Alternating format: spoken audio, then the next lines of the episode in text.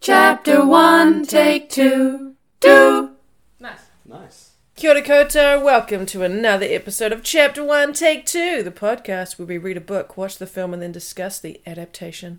My name is Maddie, I'm Brianna. and this episode we are covering the graphic novel Snowpiercer.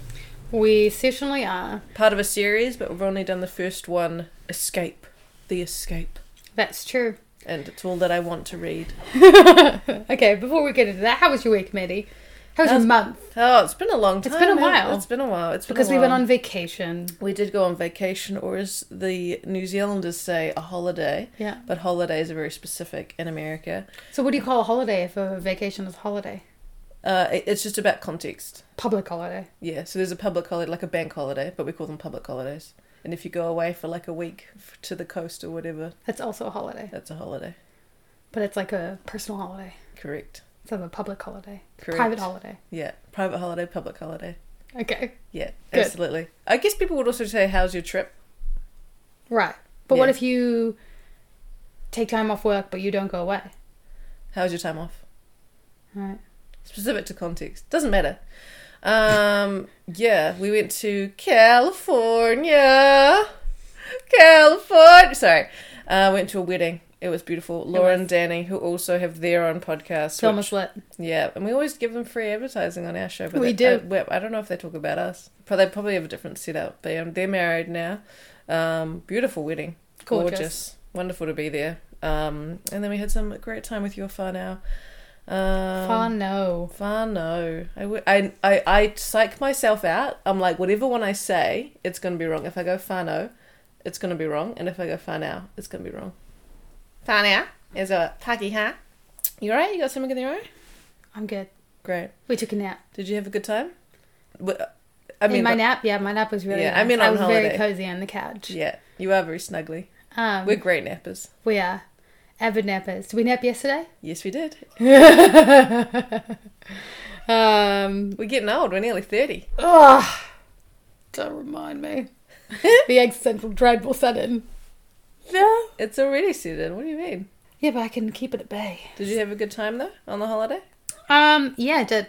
I really did. Got very homesick uh, when I left the Yeah. holiday. But you're feeling a bit better now. I am, if I don't think too hard about it. Yeah, but you love being a teacher.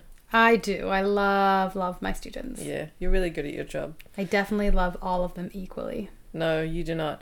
It's great. To be, it's great to be back though. Gosh, I feel like it's been such a long time since we've recorded an episode. Um, we kind of uh, under the radar took took last month off without really letting our listeners know because we just got too busy. So this month we're back.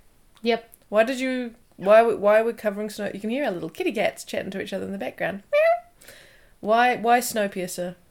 Why Snowpiercer? Um, this is this is genuinely this is why I like this show a lot. Called Kim's Convenience, Yes, you do. and there's um a character in it called Kimchi who has a poster of Snowpiercer in his bedroom. Oh my god. And literally, that was basically I was like, well, I really like Kim's Convenience, and I really like the character of Kimchi, so probably Snowpiercer is a good movie. Wow. You know, I'm sure the show creators for that really appreciate your attention to detail when watching. Yeah, thank Yeah. you. The actor, not Kimchi, someone else who's now in Ten, the Ten Ring, the Legend of the Ten Rings, the new Yes. Marvel film. We're googling because we don't want don't want to get it wrong. But now he's super famous. Yeah, but he was he. I I've I've been a fan of him. Uh, Simu Liu, Yeah. And what's the name of the movie? Shang Chi and the Legend of the Ten Rings. Yeah. Um, I've been a fan of him. Like I'm an OG fan You are an OG fan. because Sure. Kim's Convenience is legit. It doesn't. I don't know what it is.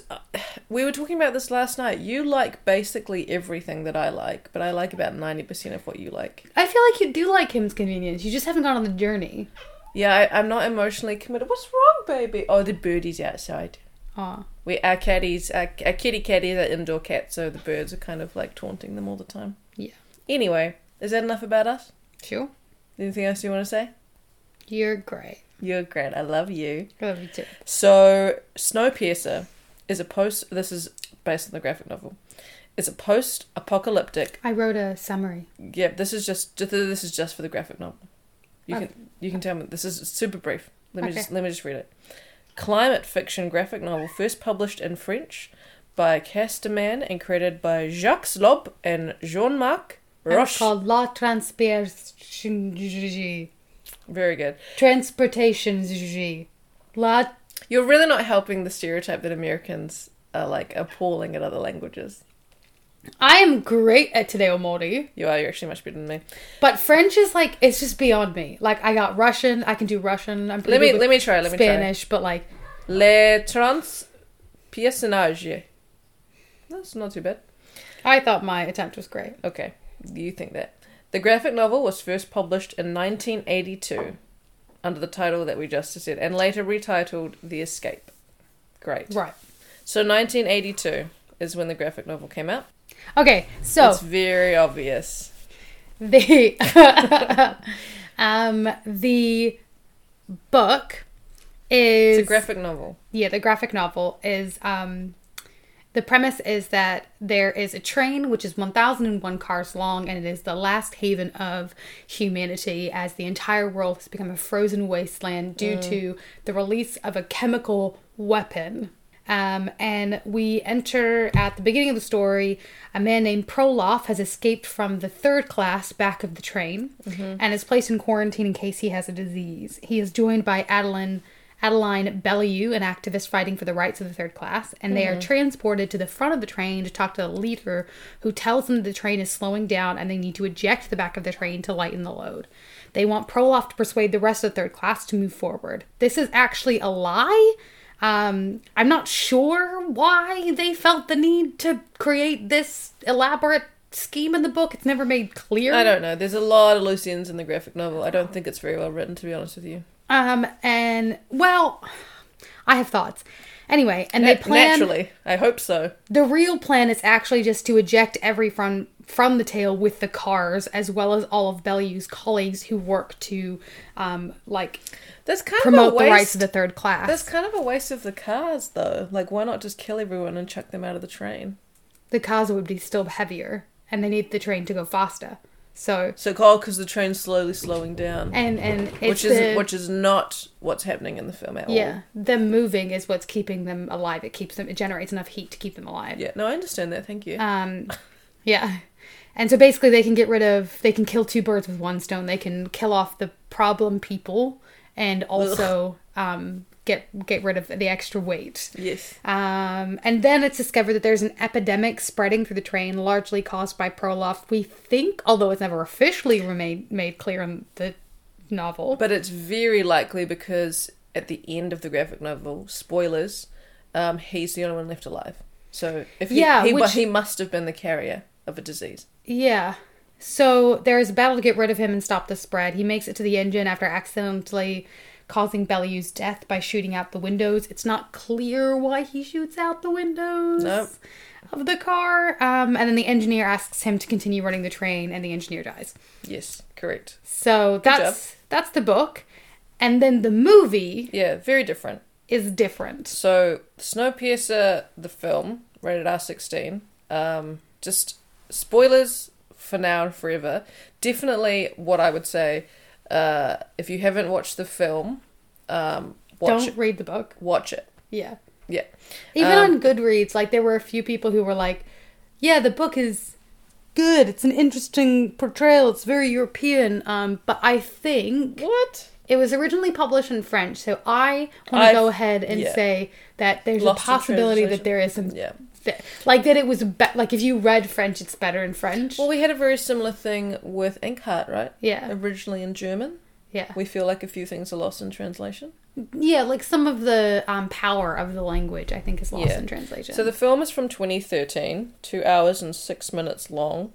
What do you think it has on IMDb? high, uh, eighty-seven.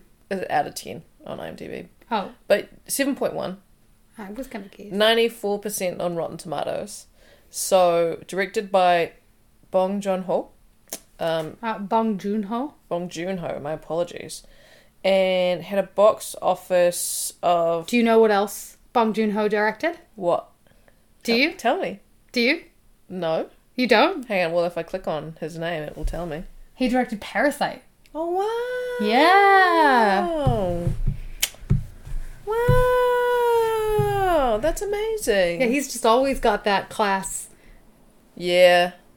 That actually makes him really like that's really appropriate. Yeah. Those are like this oddly enough, considering the different types of worlds they're in. Very some very similar themes. Absolutely. Yeah.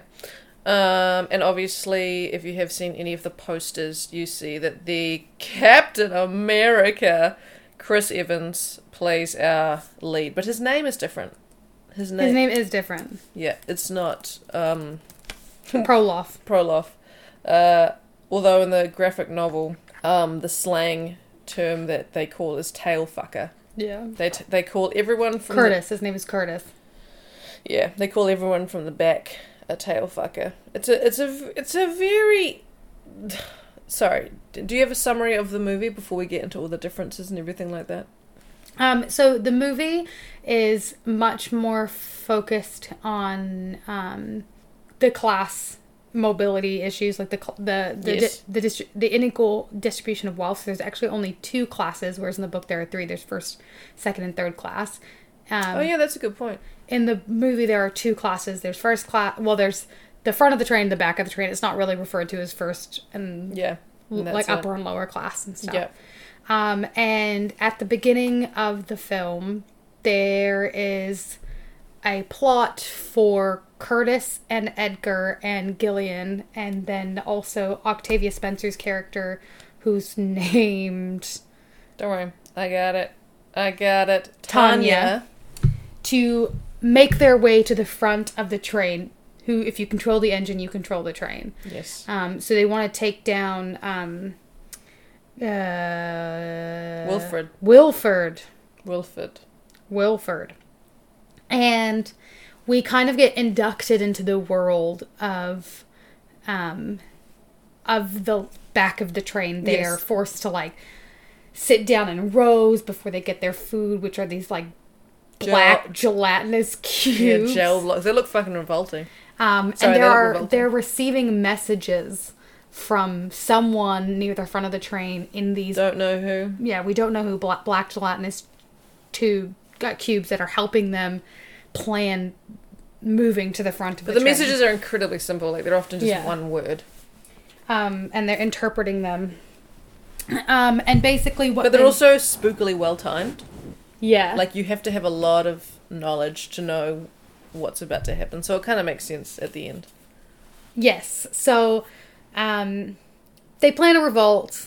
Oh, there's so much. Like I'm just I'm gonna read a summary that's fine honey you can read a summary because I, i can tell you while you find your summary the budget of the film was 39.2 million dollars and worldwide it grossed 86.7 million dollars so it was very much a success and then we can go into the details. Okay. yes and i can read through the cast i've already mentioned a few people chris evans is curtis jamie bell is edgar which oh that's very interesting like the relationship that curtis and edgar have Yes, we'll get Very into that. Okay, so urged by his father figure Gilliam, Curtis Everett, and his second in command Edgar lead the tail passengers in revolt after they realize the guards' weapons have no ammunition. Bullets are believed to be extinct due to the previous revolt. They free Namgun Minsu, a captive security specialist who insists that his clairvoyant daughter Yona is freed as well. Namgung helps the tail mob progress forward, but they find so he um, he's able to wire the doors to open up the gates Yes. between trains. Uh, but they find themselves facing guards with melee weapons overseen by the minister Mason, that's played by Tilda Swinton, and her character is epic. she Mm. also looks really gross and she's incredibly beautiful Yeah. like it's it's very yeah it's interesting how they do that keep going Um, during the battle, the train goes into a tunnel, causing total darkness. The guard force, who have night vision, begin picking off the blind rebels. However, the tail sectioners launch a counterattack with torches and push the guards back. Edgar is held hostage, but Curtis abandons him to capture Mason, forcing her to order the remaining guards to surrender while Edgar is fatally stabbed. The tail army stays back, holding the guards captive, while Curtis takes Mason, Namgun, Yona, Skilled Fighter Gray, and Tanya and Andrew, two parents who've had their children taken from them, toward the front of the train. Um, the scene where they bring out the melee weapons happens while they're going through the school, and it's super creepy, and I loved it. Um, Yeah? Yeah. Curtis's group travel through several opulent cars. Namgun and Yona recognize a landmark outside and consider that the ice may be thawing. The group breaches a schoolroom where a teacher is indoctrinating the children on Wilfred's greatness. A bald man brings eggs for the children to open to celebrate the 18th circumnavigation of the earth. The bald man goes to the tail army and shoots them with loaded automatic guns hidden under the eggs, revealing that bullets still exist. The captured guards are freed as a Mason's henchman, Franco as is Mason's henchman Franco. The teacher who received a gun from the bald man kills Andrew before Gray kills her. Franco broadcasts to the classroom his execution of Gilliam. This prompts Curtis to kill Mason. Curtis's group moves on, but Franco catches up with them, killing Gray and Tanya. Franco is seemingly killed by Curtis and Nam Goong. The two, along with Yona, continue onward. In the last car before the engine, Nam Goong reveals that the reason he collected the drug Chrono was to use it as an explosive to escape the train with Yona, believing they can survive. Curtis stops them as he wants to meet Wilford. Curtis explains that in the early days of the train, 17 years before, the tail section had resorted to cannibalism, and he had been ready to eat the infant Edgar, but Gillum a- offered his arm instead. Curtis wants to face Wilford to ask why he created this e- closed ecosystem. The engine door opens, and Wilford's assistant Claude emerges and wounds Nam Goong before inviting Curtis inside. Curtis meets Wilford and to his shock learns that he and Gilliam, Gilliam conspired to stage Curtis's rebellion to reduce the tail section's population to sustainable levels. Wilford orders 74% of the tail passengers killed. He then offers Curtis his position leading the train. Curtis appears ready to accept when Yona overpowers Claude, rushes in, and pulls open a floorboard to reveal Andrew and Tanya's children. Andy and Timmy working at the engine as slaves. Appalled, Curtis knocks out Wilford and rescues Timmy from the machinery, machinery, though he loses his arm in the process. Curtis gives Yona matches to light the fuse for the chrono, while Namgoon fights and kills Franco, which had followed them along with partygoers from another car, as the door to the engine room will not close. Curtis and Nam Goong use their bodies to protect Yona and Timmy from the blast. The explosion triggers an avalanche that derails and wrecks the train. With Nam Goong unresponsive, Yona escapes the wreckage with Timmy. They see a polar bear in the distance, indicating that life exists outside the train. The bear notices them. The end. Very good.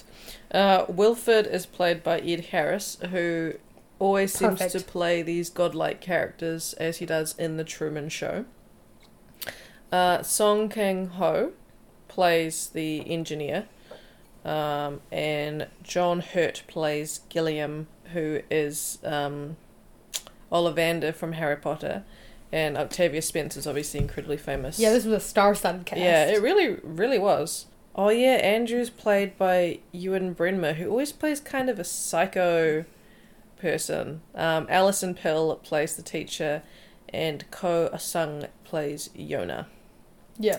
I think that's that's about it. Those are the main characters. Yeah, very star-studded, uh, and they did they did a lot with their roles. I feel like Tanya, the character, was a bit stereotypical. Yeah, I actually wrote in my notes that like I love Octavia Spencer. She is so powerful and I've literally never been disappointed by her acting in a role, but I really wish she was given roles that weren't so tragic all the time. Yeah, absolutely. Obviously, this is an adaptation. Frankly, here's what I I loved most of the changes they made. Absolutely. Um, unquestionably. We're also we're aware that there is the TV show that has three seasons and has been very successful and has um oh my gosh Jennifer Connelly in it. Um, but we're not going to be covering that because if we, well, Brie and I have debated many times about covering TV shows on the podcast. Um, we did but once. There just isn't enough time. Yeah. Um, yeah, I did not enjoy the graphic novel. Um, I didn't enjoy it. Yeah, I think there was too much lost in translation. That's what I'm going to say because I don't speak French, so I don't know. Sure. Yeah. Um, what do you mean you don't speak French? I How could you not speak French? Um, but I mean, even when reading Goodreads, a lot of people have the same impression that you and I had, which is that it's very misogynistic and has not aged well. Like women in the graphic novel are treated really poorly. Absolutely. Um, they're really afterthoughts, even though the graphic novel, I would say, arguably gives a larger role to a woman than the m- film does. So that was my one thing that I was disappointed. I wish um, that they had given a larger role to a female character, What about? Oh gosh, Yona or Tanya. no, the crazy one. Oh, Tilda Swinton's character, Yeah. Mason. Yeah, Uh, I mean, yeah, I guess there were three developed characters that were different from. But I mean, we don't really find out a lot about Yona's character until the very end, and even then, we don't really know anything about her. no, no, no. That's very fair.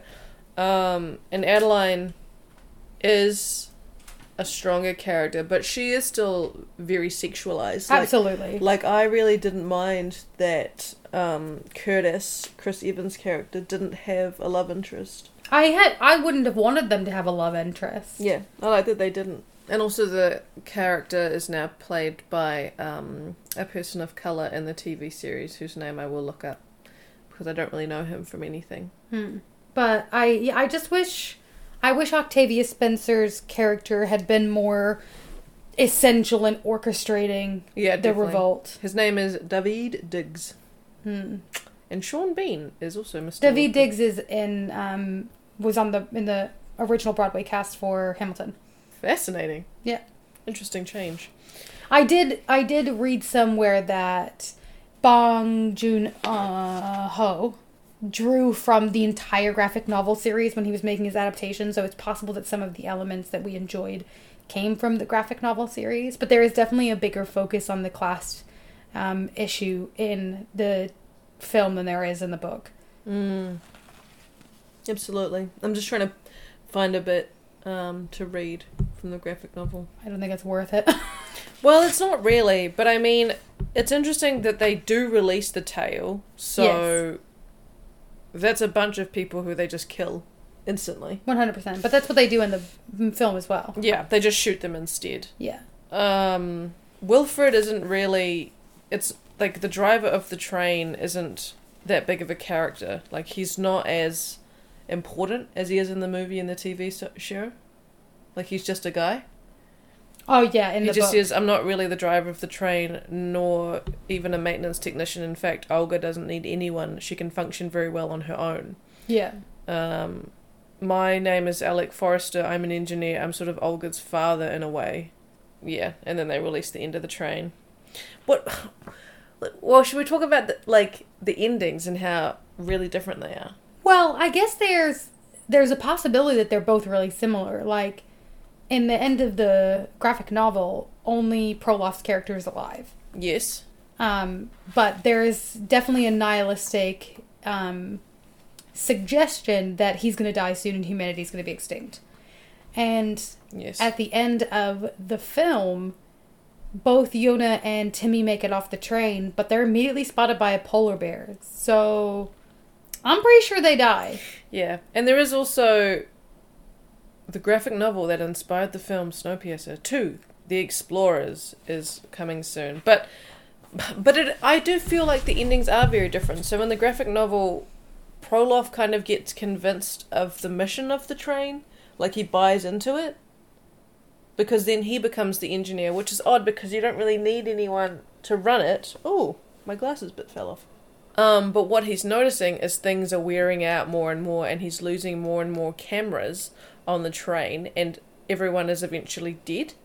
And he was the disease that's killed everyone. Whereas in the film, Wilfred gets to a point where he's almost convinced Curtis to take over the train, but then um, Curtis uh, is Yona reveals. yeah, is Um, showing Timmy. is showing the children who are being used as slaves, and that pushes him over the brink, and then he punches Wilfred in the face, Which and- is great. yeah, and it all gets very extreme very quickly. Like, what do you think about the fact that they blow up the train? Wonderful. Great. I, I, I, Yes. I particularly, okay, so I really like that because the whole train is an allegory for the way things operate in the world today. Sure. So, like, the upper and So you middle think we should blow up the world? Is that what you're saying? Yeah. Great. The upper middle class go through their day to day completely oblivious to how the poorest of the world are functioning. And that's true in the train, but it's also true today. Like, Yes, absolutely. first world countries have no idea how third world countries are living. Mm-hmm. Um, and in the train, they have to have to resort to immoral immoral i'm doing that in quotation mark immoral actions to stay alive which suggests kind of like that morality is something that is basically reserved for if you have enough money to be able to consider morality Mm-hmm. um, and it also plays to this idea that, like, the reality of global warming today, it won't exist for the wealthy. It's only going to exist for the lower classes who are going to be affected by it. But, like, Yeah. if you think about, how, like, I know this is a weird parallel, but in Don't Look Up, um, the wealthy just use their access to immense wealth and technology to avoid the worst parts of the world ending. yeah. And that's probably what they're going to do. Like, it won't be a train, and it won't be them flying to make a new colony on another planet. It's going to be something like where they can have buildings that can regulate the temperature so they don't have to deal with the extreme temperatures, and they'll have like tunnels that can connect them to the places they need to go. Yeah. Oh, they'll And- it, it might They'll have air purifiers and yeah. stuff like and that. initially, it won't even be that extreme. They'll just be able to afford to live in other places that aren't. You know, we already have islands that are already being sunk by the Yeah. ice caps melting it and the ocean levels rising. yeah. I So, mean, we Absolutely. even really saw that with with the pandemic. Like the wealthy, yeah, they they had to go into um, isolation. isolation, but they went to like their resort homes. Yeah. Totally. um, to to wait out isolation for however long in the safety of a secluded mountain cabin or um, a beachside yeah. villa. A hundred percent. Um, it is quite different though. Why the Earth has frozen over? So in the graphic novel, it's because a war has broken out, which destroyed the climate. Yep. Whereas in the Through film, weapon, um, like chemical weapon. yeah. Whereas in the Warfare. film, they actually shoot something into space to try and cool the Earth's temperature, which works initially, but it works too well, Yeah. and so then they freeze the Earth. Um, and it makes sense that that would wear off over time. Which one do you think is more more likely? War. Really? Well, it's an interesting thing, right? Because humans. I definitely think it's the idea that they would send they would release a chemical to try and reverse global warming. I mean, but we're at wars now, but we just don't talk about them. Oh yeah, absolutely. But I And feel Russia like is currently trying to dominate the Ukraine, and it's like it's a really hard balance, right? Because Russia is a huge global superpower, so we can't just start shooting nukes everywhere. no, no, no, yeah, yeah. yeah. Um, but I don't I don't think we would start shooting nukes. I think I'd like to believe we've learned that lesson. Well, Um, and and that's the thing. Like I think I don't know that we'll go the chemical warfare route, but I could see humanity going. We're not going to change. We're not going to change because we've already seen that. We're not going to change. We're not going to change. It's too late. We don't have time to change. What if we just fix it with a new chemical? yeah, yeah, yeah. No, no, no, I totally agree with you. I think that that's a very realistic. I, I'm, I'm just saying both are realistic to me. Like, I'm not. Okay. I yeah. don't. I don't think that war is unrealistic. I don't. I agree with you that I think we're going to get to a point where uh, we're not going to change our behaviors and uh, cultures enough globally for each individual to have an impact. So it's going to need an extreme solution. Um, I believe I saw something about some like someone shooting uh, ice or something into space, and then that um, absorbing into our um, atmosphere and then cooling the temperature. Like, I don't really know what's going to happen. Like, the world could end in fifty years, hundred years, next tomorrow. Like, it, it's it's you know, I just really hope if it ends tomorrow, like it's really like it's like real quick. uh, I hope whenever it ends, it's real quick. Like real. I don't want to. I don't have too much time to contemplate my death. No, totally. It's very intimidating. Oh, Bugsy's hopped under the computer. You know, and I think it, it, it's an, it's a really the world ending is a very interesting thing to think about because with our generation we're thinking about climate and that kind of thing, but with my grandparents, you know, they lived through two world wars and both of my grandfathers uh, took their own lives because they were convinced that they were going to be captured by the other side and they thought the world was ending. Mm. So, you know, there's all kinds of reasons we believe the world is going to end. And I don't know. I don't know if it's more realistic now that the world's going to end and for whatever reason, but I feel like every generation believes. Thinks the world's gonna. yeah. Yeah. and, I it do ke- too. and it keeps not ending. so maybe it won't. So maybe it won't. Maybe it won't, you know? But um, you know, it could But be is the end. it getting better? uh, pwah, depends on who you ask. Yeah. I Yeah. think so too. I Do you think we'll watch the TV series?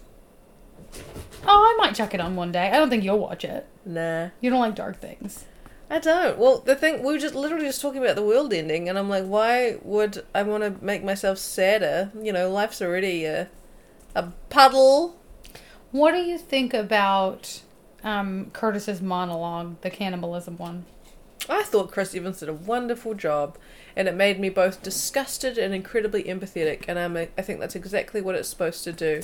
Like there were three. It was, and this is kind of the problem. Like um, that we were talking about with there being no female characters because it it, it creates a triangle between Curtis, Edgar, and Gilliam. Curtis is the aggressor, Edgar is the baby, and Gilliam is kind of the voice of reason or compassion. And we have uh, Chris Evans' character doing this monologue, and he's talking, he's telling a narrative about murdering a woman to take her baby, and not even to eat her and the baby, but just to eat the baby because he knows babies taste best, which he's horrified about. And he wants to be a better person, and he wants to be a better man and he succeeds with a group of whoever whoever else he's with. It's not mentioned, and then Gilliam comes to take a knife, and Cuts off his arm. Curtis believes it's to kill the baby, but he cuts off his arm, which I Brie and I debated this in the evening because I said it's actually it physically very hard to cut off your own arm. So I was wondering about all the like the the not the physics behind it, but the like literal way of cutting your own arm is quite difficult. Like you've got a lot of bones, ligaments, tendons, nerves to cut through. Hmm. But I also think that human um, human willpower can be pretty impressive. Hmm, I mean, if you unintentionally, like your bite is strong enough to bite through your own finger. So I think we have the power. I just don't know that your No, I'm brain. not talking about physical power. I'm talking about willpower. I know you are, but I just don't know that I agree. For I someone to definitely be do. able to cut off their own, okay, whatever. 100%. And People kill themselves. Curtis is so taken aback by this gesture of selflessness um, that he, you know, breaks down and he's horrified. And he was about to eat baby Edgar, who then grows up to be like Edgar. His right hand man. Yeah, and Edgar admires Curtis, and I th- so Curtis is thirty. What is it? Thirty-four. We get we get an exact age because he was seventeen when he went into the train, and he talks about he's lived there for seventeen years. Um, and Edgar is a train baby, so he's only seventeen, and Gilliam is like an old man. Sorry, side side note. Do you remember the conversation where they're talking about do you remember what steak tastes like? Well, Edgar was a train baby, so if he's tasted steak, it's because he's tasted human meat. Mm. I thought that that was a a, um, a loophole, Applause. a plot hole. Oh. yeah. Yeah, um, because I don't think he has tasted like because what I thought happened by that time was that they were eating body parts, and then within a month they started to get the protein blocks made of the cockroaches. Hmm. So I don't think he has actually tasted meat. So I think that was a, that was an error in the script, is what I think. I don't know. Okay, uh, I thought that monologue was great, and I What do you think about the choice to include such violent cannibalism in the story? Do you think that's realistic? Mm, yeah, hundred percent. I think if you what there are thousands of people, and there's no communication with the front of the train, and there's no food. I don't know what they were doing in regards to water, because that's more important. So I don't, I don't know how they were surviving. Like, sure they could eat each other, but how are they getting? You, you would get an, you would get water from the meat. Yeah, um, yeah. What do you not think it would be? I think cannibalism would be incredibly likely if people are hungry enough. I guess um, I don't think it paints because it's supposed to be like the ghetto, right? I'm doing that in quotation marks. That's what that's what they're implying, uh, and- Yeah. and that's kind of problematic. That Chris, I don't think I think it's implying third world countries. sure, but then that's still a problem that Chris Evans I don't is think like a white I character. don't. Yeah, I agree, but I don't think that this um, is a reflection of like the stratus, the um, spectrum of class within a first world country. I think it's a a reflection of a spectrum of class within the world. Yes, I understand what you're saying. Um, but I don't. Uh, You didn't like it. It's okay if you didn't like it. I guess what I actually this is gonna sound weird, but what I didn't like about it is I don't think that Chris should hate himself. Oh, you don't think you should feel bad? No. I mean, sure. Um, I mean, I just like like Oh, do I you- know this is I know this is probably controversial, but like they I mean, if they had no knowledge that the protein blocks were coming, which they didn't, mm-hmm. there's no reason to believe that baby would be able to survive anyway. But okay, so you're arguing for violence, but and that's kind of survival of the strongest. I'm not arguing for violence. I'm arguing for uh, forgiveness in in recognition of the context of the situation. I mean, no one was really blaming him. He was blaming I'm himself. not- y- but I, I think like he should, he should have more. Like I think it would be interesting if he he. I guess you wouldn't want him to be a leader if he wasn't so guilty. Mm. But I, I just think what a, what a privileged perspective Definitely. to, kind of go oh that's a horrible thing, when we've never been faced with anything like that. Mm. I guess. Totally. Yeah, I agree with what you're saying. I, I think it goes back to that idea that um, morality is is something that you get to think about if If you're privileged enough. if you're privileged enough. Yeah. And I think that there are still people who would make, you know, the incredible sacrifices like Gilliam made, but I don't think that makes them necessarily a better person. Yes. Well, I don't think if you think about, I don't think the bar for being a great person is being able to cut off your arm to feed starving people. Yeah, I mean, if you're a 17 year old, um, I think if I think if you're in that situation and you don't handle it like a gentleman, yeah, okay. yeah. We, we, we shouldn't expect people to be so ethical in situations that are so dire. Well, what about people who are violent, um, you know, without being in a post apocalyptic train? Like, we have uh, murderers and violence today in first world countries. Like, do you think. Yeah, but are we separating, our- like, you know, I'm not talking about like greed murder or um, jealousy murder. You're talking or- about the mindset people get in when their basic survival is on the line. yeah, Yeah. I'm I'm not saying like I my my only qualm with his story is the fact that they kill the woman and don't eat her as well. I'm like, why are you killing her and just leaving the body? Like she's also meat. Like eat her and the baby is what I'm saying. I think they probably would have eaten her as well. You and I are baby killers. We're not. but I, that's no, no. Okay, You'd definitely be eaten. let's You're let's juicy. You're a juicy lady. let's talk about um, the film. Uh, I really loved the religious mania element of it. Um, Tilda Swinton's monologue is phenomenal. I loved Mm. Yeah. the filming of the movements with the shoe. Yes, that I was, just so gonna contrived. say that, and that comes back again with Wilford, and Yeah. and that is what the slave children are. It's not. They're not even a mechanical part. They're cleaning a part of the train that needs to be cleaned manually. yeah, or something. Like he's pulling some sort of gunk, like this little there used to be something that did that, but it's worn away. yeah. Yeah. Um. I thought that was good. I liked how uncomfortable it made me. Like Yeah. I, I really enjoy. I liked how much he believed the hype. Yeah, yeah. She drunk Kool Aid. She drank the Kool Aid. It For was very sure. culty. For sure. What do you think about the the fact that Curtis makes her eat like a cockroach bar when they're at the when they're at the sushi bar, and he's like, "No, you eat this." I loved it. I also loved. I just She looked she disgusted. committed so much to it. The way that she was just like her teeth came out, and she it almost looked like the way that a horse eats. You Yeah. know, she was just like, Yeah. you know, I oh, I, I the Why- commitment why do to you- that character was so fun. Why do you think he was so repulsed that they were eating cockroaches? Like in my mind, I mean, sure, cockroaches are gross, but like, so, so what?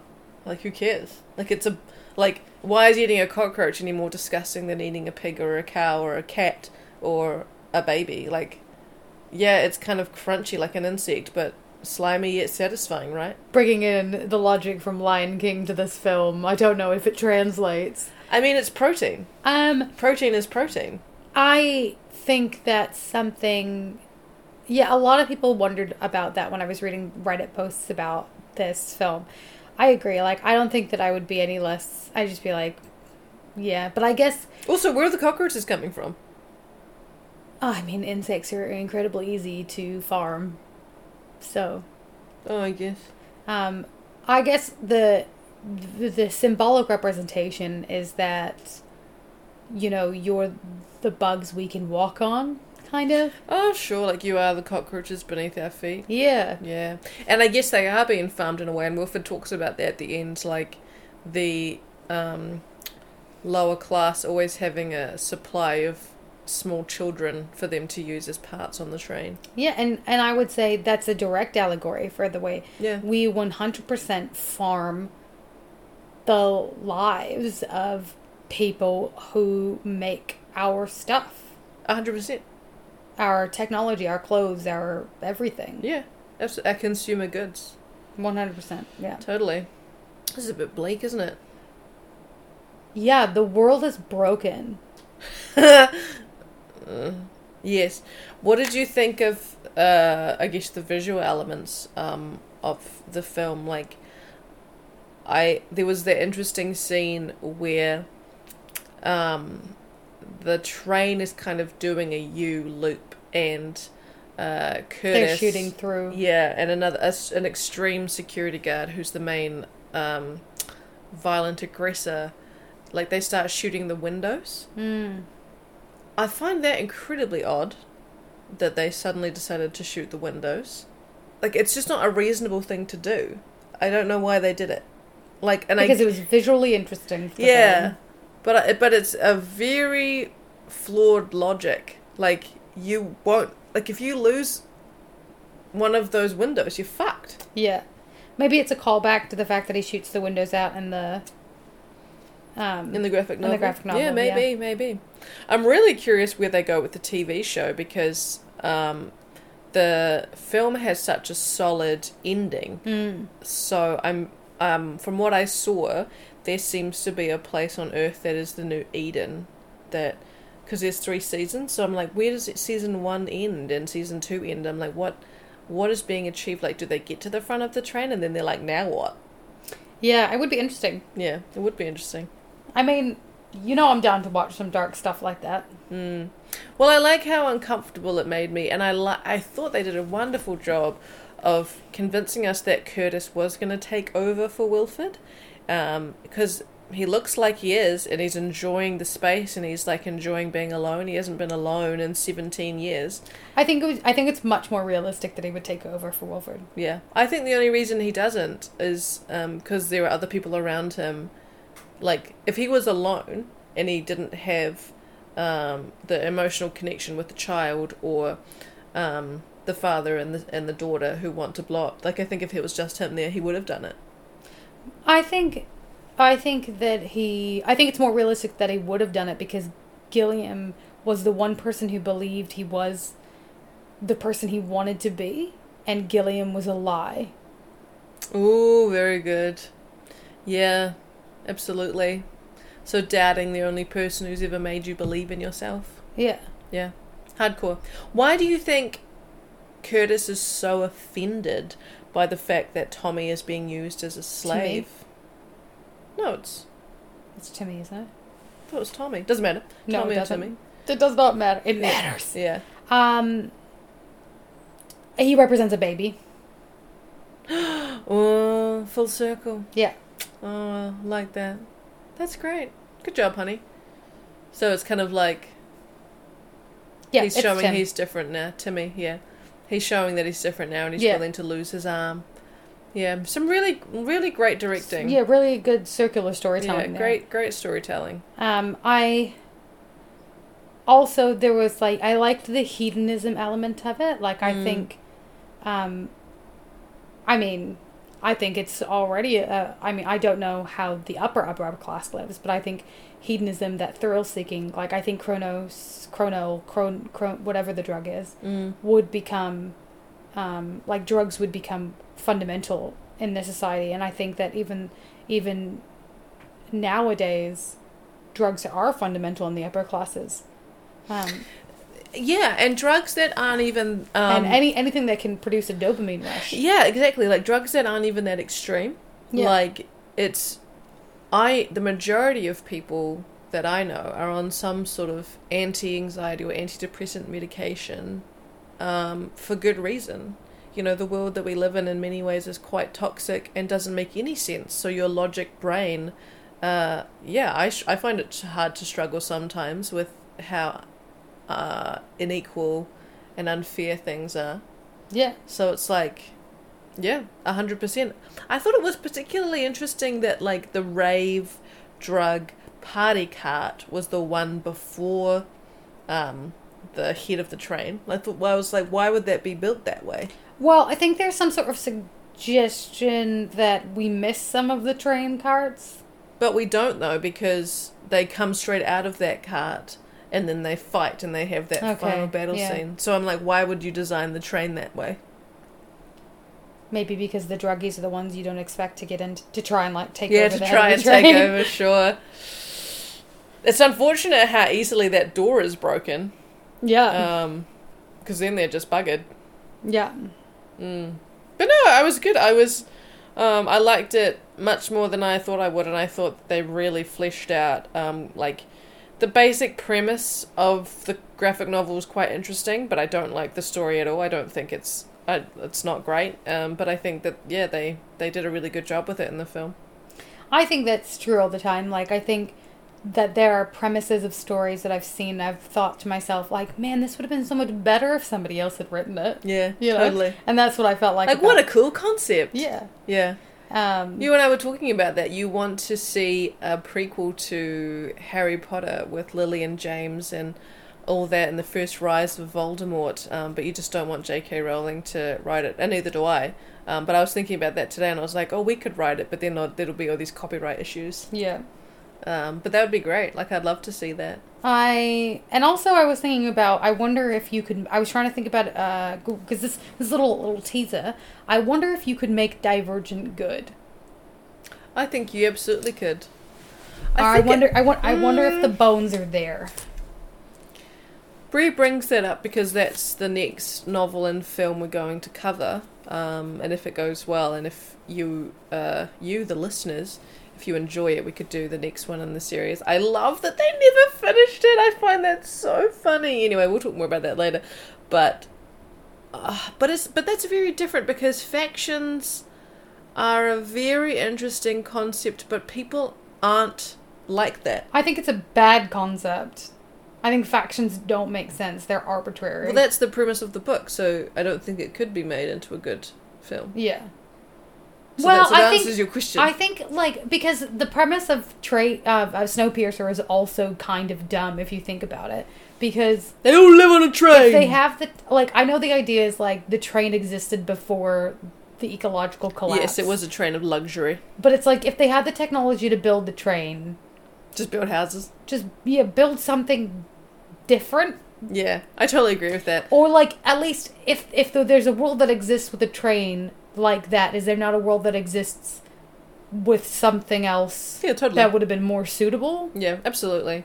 It's a train because they wanted it to be a train, but you could build a building that has some sort of um, continuous movement and that also collects water or generates heat or something. It doesn't have to be a train.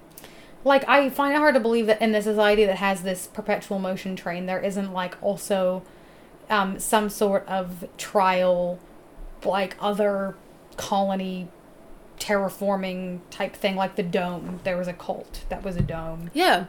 And you know, the fact that it is a train is actually very European because, uh, like in America and in uh, New Zealand and Australia, oh, a bit not so true in Britain, but we don't really use trains uh, for transportation, like not or the way that Europe do. And obviously, France is a huge part of that. Um, so it's really interesting, and it makes sense that this book came out of France because trains are much more of a genuine use of transportation where they're not here yeah and they're not in America. Why are they not in America? America's massive. They'd be great with trains. well we did have trains for a long time Yeah. train was a huge part of Yeah. The um, the railway. expansion yeah. to the west. It just became.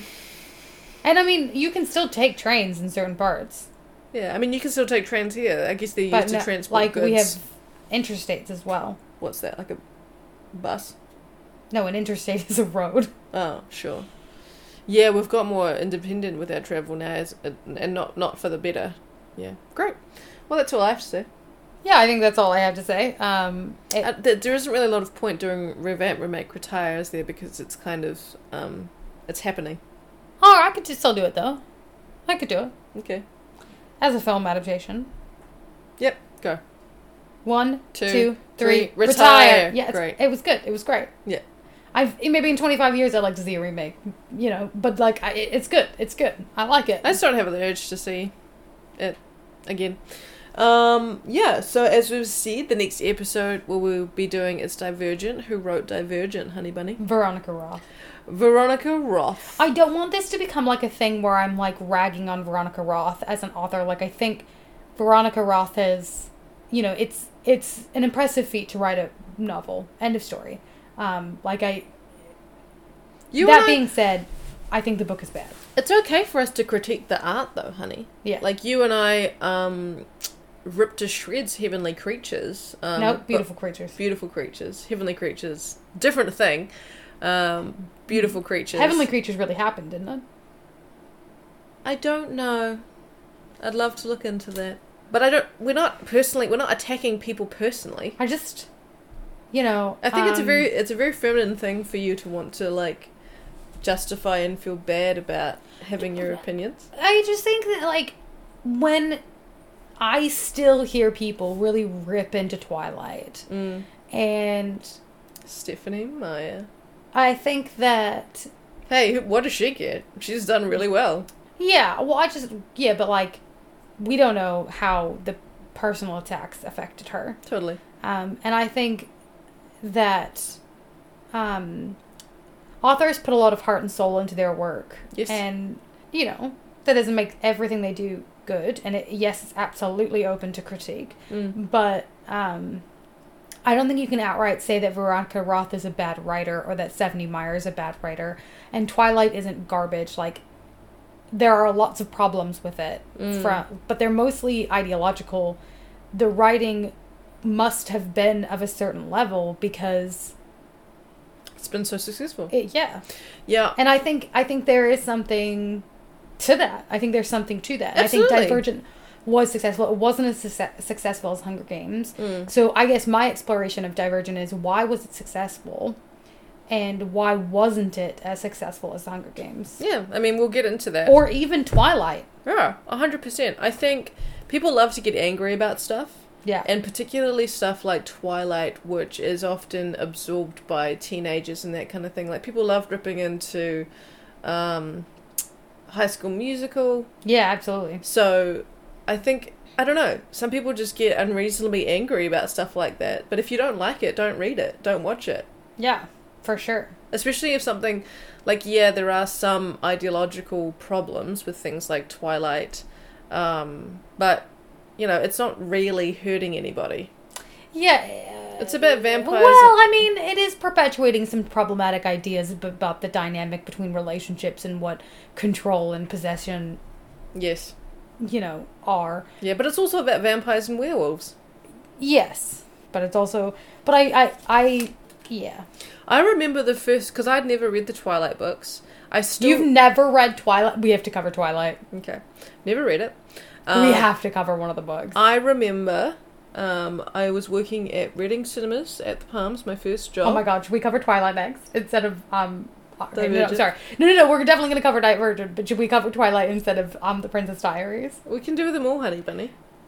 I hadn't even But- thought of that. We should definitely cover But Twilight. my manager yeah. asked me if I knew because the film was coming out, the first Twilight film, and she was like, "Have you heard of Twilight?" And I was like, "No, what is it?" And she was like, "Oh, it's about vampires." And before Twilight, I was like, "Do you mean like bats?" Like, and, I, and I was like, "Like Dracula? Like vampires? Like before vampires and werewolves were made sexy and stuff." Like I was thinking about okay, like, but vampires were definitely made sexy before that, but yes, but I, but not in my generation. Sure. Like these were all really old films. yeah, And so I was, and she was telling me about it. I was like, this sounds so random. I was like, what? Are, and she was an adult woman. And I was like, what are you talking about? Uh, and it really was like it was such an odd conversation that I still remember it. Like I was standing behind the candy bar, she was talking to me, and I was like, "Are we talking about vampires and werewolves right now?" Like it, it was, yeah. That was that was how I learned about Twilight. I learned about Twilight from Alexis, who was the first girl that I properly had a crush on. Mm. And she had read the book already and was rereading it because the newest book was coming out. Okay. And she was like, I'll let you borrow it when I'm done. And I just took it from her before she could finish rereading it. Like, I just, took it. Like, I was spending the night in her house. I just took it, put it in my bag. And then I read it immediately and was like completely obsessed. I would have read anything. You little thief. Yeah, that Alexis suggested. I was so completely in love with her. Um, I didn't realize it, but I just thought Alexis was like the greatest person. So we're definitely covering Twilight. Look forward to that. That'll be an interesting take because I did grow up Mormon, And I Um, did not. I grew up uh, very secular. yeah, very agnostic. Is that the one? Agnostic is like We didn't really undecided. Yeah, we didn't really talk about religion in my household, but it was fine if, like, whatever. It was very open to whatever. Yeah. Amazing. Well, thank you so much. Um, chapter one, take two. We have Instagram and Twitter. Um, chapter one, take two, all written out um, at outlook.com if you want to email us. Um, yeah, you can listen to our podcasts anywhere Spotify, iTunes. Feel free to rate us, share with your friends, discuss, read literature, watch movies, have a good time, eat some popcorn. That's what I always say eat some popcorn. Anything else you want to say, my love? No, that's everything from me. Great. Well, this has been Snowpiercer with Chapter 1, Take 2, and we will talk to you again soon. Bye! You gonna say bye, Brianna? Bye. Bye.